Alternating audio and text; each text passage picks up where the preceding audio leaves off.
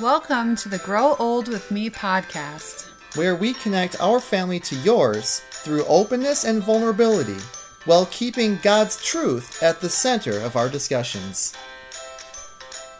Welcome to the Grow Old with Me podcast. I'm Crystal here with my husband Peter, and we are on episode 17. And today we are going to be talking about allowing our children to struggle. And I think um, maybe from a mother's perspective, I don't think it's just a mother's because No, I've got it too. um, but it's I think I would say it's one of the most, if not the most difficult aspects of parenting children. Yeah, that's a tough claim because I bet next week we come up with a new, Yeah, yeah. toughest one. But yeah, it's tough.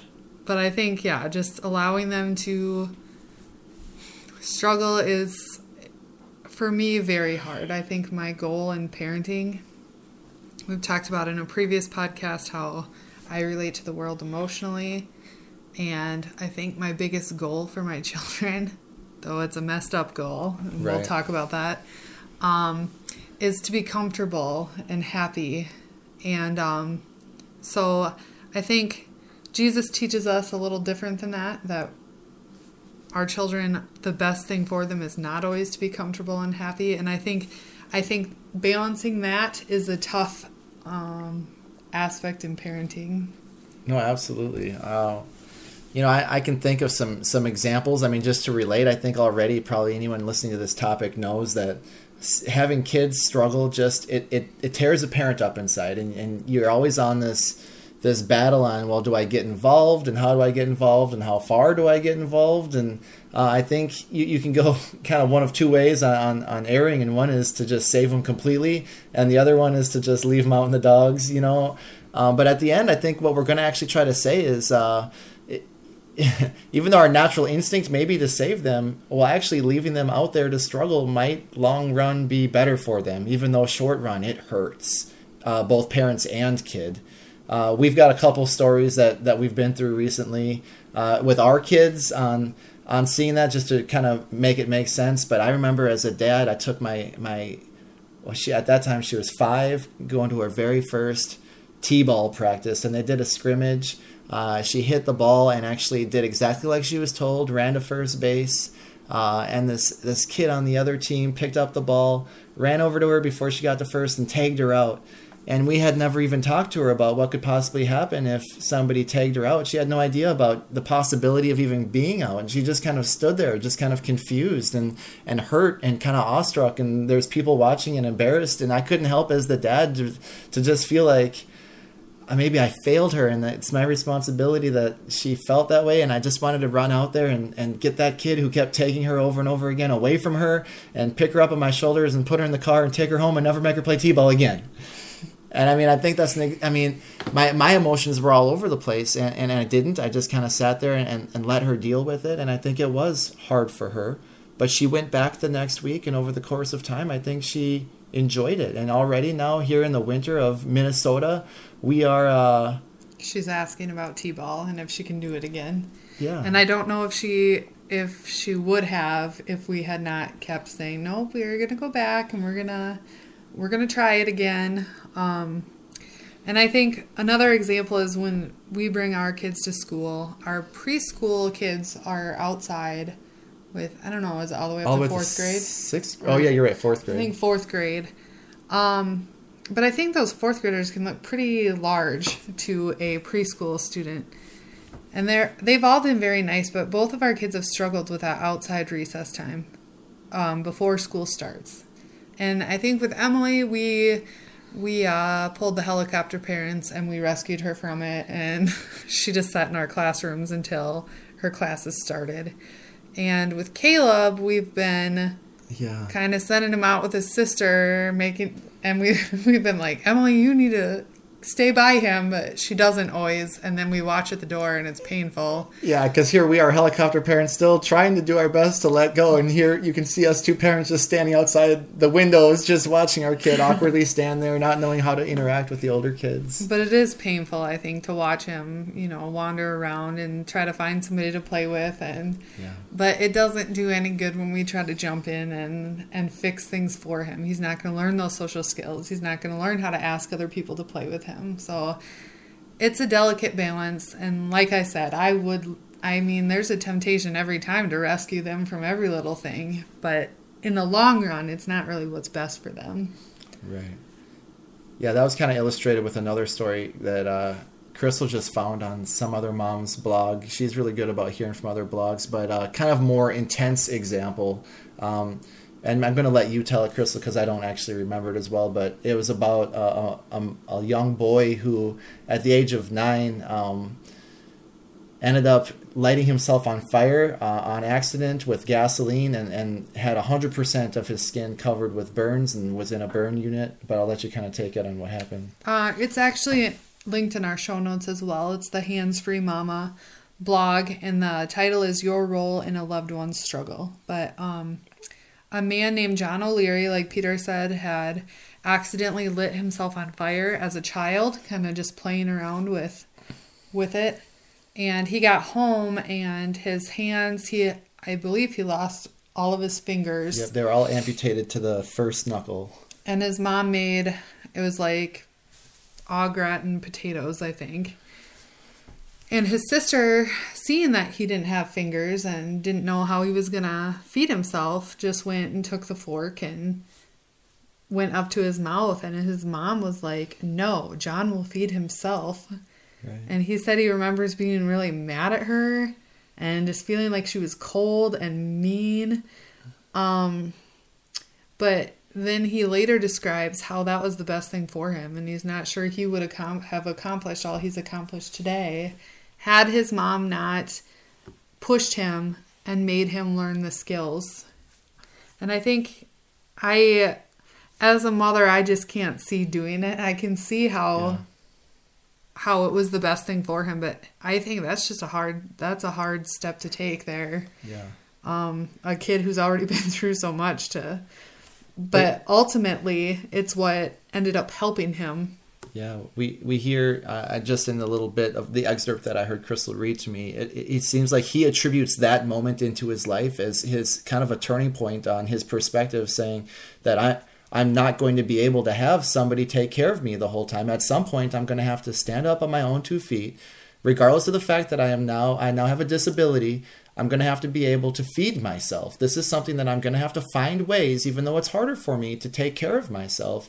And he actually says that he there's no way he'd be the man he is today if his mom hadn't taken that hard stand when he was just coming out of the hospital as a burn victim. So I am growing increasingly thankful that God left us His Word. um, and when we're in it, I feel like we learn so much about what Jesus wants for our lives. And I feel like if we are in His Word, it can provide comfort for us in times where um, things feel out of control. In John chapter 16, verse 33, Jesus tells us, I have told you these things so that in me you may have peace. In this world you have you will have trouble, but take heart, I have overcome the world. And it's not, I think it's hard to know that we will have trouble in the world, but what a blessing it is that Jesus has overcome the world and we can go to him for anything. Um, and we've also been focusing on the Great Commission recently. As a couple, we've been talking about what it means for our lives and how our lives should look following the Great Commission. And I'll read it here. It's Matthew chapter 28, verses 18 through 20. Then Jesus came to them and said, All authority in heaven and on earth has been given to me. Therefore, go and make disciples of all nations, baptizing them in the name of the Father, and of the Son, and of the Holy Spirit, and teaching them to obey everything I have commanded you. And surely I am with you always to the very end of the age. And I think what we want to take away here with our children is we want to teach our children the Great Commission, for one. We want them to obey everything that Jesus has commanded. And the last part, again, is the same as John. Um, he is with us always to the very end of the age. We are not alone. We can go to Him even if our kids are struggling, even if things seem bleak. We aren't alone. He's with us. Right. I think that's kind of a key thing to help us through our struggles. But I think as we can remind ourselves as our kids struggle, um, is that we just need to depend on God and keep an eternal perspective that even though things are maybe hard right now, we're actually, our, goal is to build treasure in heaven. Um, so I, I think uh, it's it's great to remind ourselves of the words of Jesus Himself, saying that it's going to be hard, but I'm with you. I think that's something that is is good for ourselves and for our kids. Uh, going going outside of uh, Jesus, we go to to James. Uh, we've read this one in the pod- podcast before, but. Uh, again, James 1 Consider it pure joy when you face trials of many kinds, because you know the testing of your faith produces perseverance. Let perseverance finish its work so you may be mature and complete, not lacking anything. Uh, I realize that this is actually talking about facing trials, probably uh, on uh, like Christian persecution, uh, when you face trials for doing what's right. Uh, but I think it can uh, apply even to our five and six year olds or our, our children. That um, at the end of the day, it's it's through difficulty that we grow, that we develop perseverance and maturity. Um, and I think if we could keep that in mind, we'd be less likely as parents to just swoop on in and save those kids when things go wrong. And actually, if we could, even though it's terribly difficult, to view those as growth opportunities. And even I think we can think of it this way too when we do swoop in, we're kind of blocking Jesus from them because mm. they're not needing him as much because we're right there solving all their problems for them. So why would they have to call out to Jesus? They're not struggling. Right. I know he's with us, but usually I think if we think about our lives, when is it that we feel the closest to him? And I think we can all look back and think, "Oh, it's when I've been struggling." Right. Because all these things that provide us comfort in life almost block us from yeah. Jesus. And I I think I've been a blocker of Jesus from my children. Like it's like almost like I'm standing between him and my children. Yeah. Trying to be their savior when I am not. Jesus says he, he didn't come for the healthy but the sick. Um, and it, it's it's easier for those who are in need to rely on Jesus than those who are comfortable. Uh, and it kind of goes against our, our parenting instincts, but you're right that it, it can provide reliance on God to allow them to go through difficulty. Um, and I think finally, uh, you hear the same kind of idea again in, in Romans 5. Uh, Romans 5 says, not in verse 3, not only so, but we also glory in our sufferings because we know suffering produces perseverance, perseverance, character, and character, hope. And I kind of look through those um, traits that that you develop as a result of going through hardship perseverance character hope and those are the kind of traits that i i would hope for for not just myself but ultimately as a as a father I, I want my children to develop those so that so that they are adults who can persevere and who have character and are able to use that to, to kind of uh, provide hope for their lives. So now that we have covered why we shouldn't um, rescue our kids from everything and not allow them to struggle, I'd like to talk a little bit about some practical ways that we can make that happen. Um, Peter and I read a book called Parenting with Love and Logic a year or two ago, and they said that the number one thing that parents can do is allow your children to fail before the the stakes are higher. So when they're younger, giving them choices and allowing them to like suffer the consequence of that choice so that when they're young, they learn disappointment and they learn that mom and dad aren't going to swoop in and fix everything for them. So then when all of a sudden they're 16 and the stakes are higher, they kind of know my choices have consequences and actions for them. So hopefully they will be making better choices by that point. So that is a book we would recommend is Parenting with Love and Logic. Goes a lot with this topic. Um, but another thing, there was another blog post from a mother far from home that we referenced in the show notes. And she said to find a balance between not being too controlling and to not be controlling enough. And I think that Love and Logic book solves a lot of those. Like they give examples and they they really do a good job of telling just kind of teaching parents how to parent giving choices and empathy was a big when the choices don't work out the way the child wants them to, then that's our time to come in and provide empathy so that we're loving them still. Um, but I think what happens when we are too controlling is kids feel controlled and they're either going to get defiant and just um, step out of out of your control so that they can have control or they are going to grow up not being able to make choices on their own. They're not going to understand. And then if we're not controlling enough then they don't know the boundaries Right. They we just need to set up clear expectations for them. Right.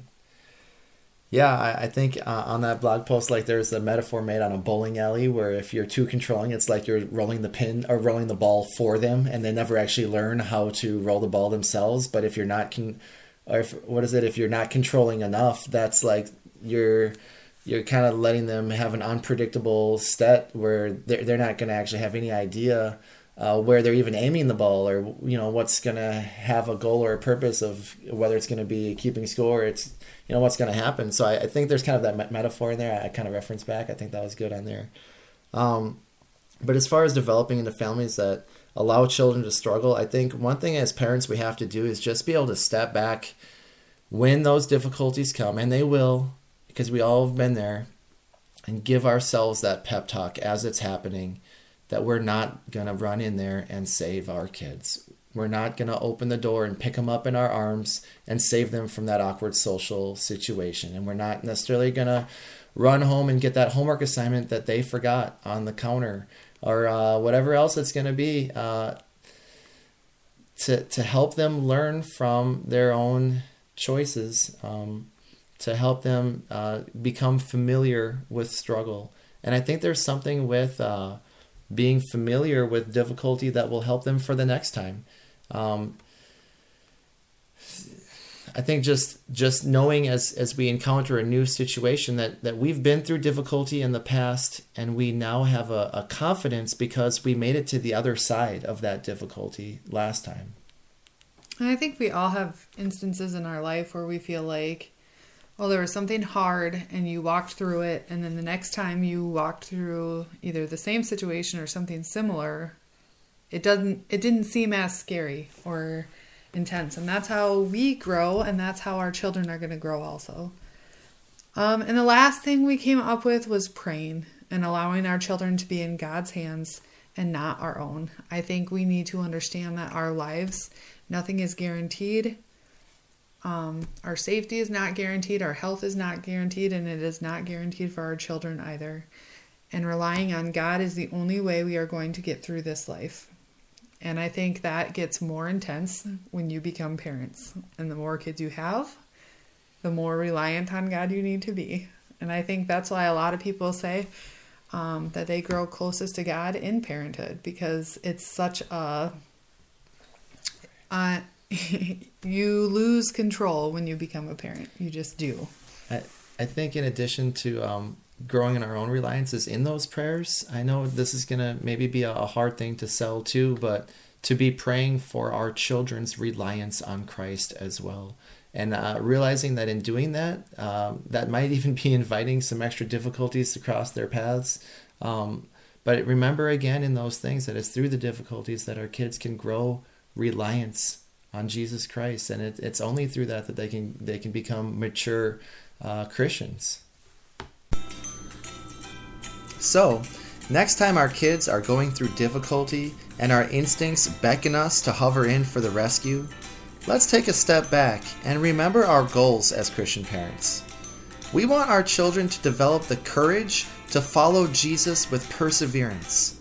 Instead of going for the save, let's resolve to pray and redirect their pain to the only one who can provide the comfort they need Jesus.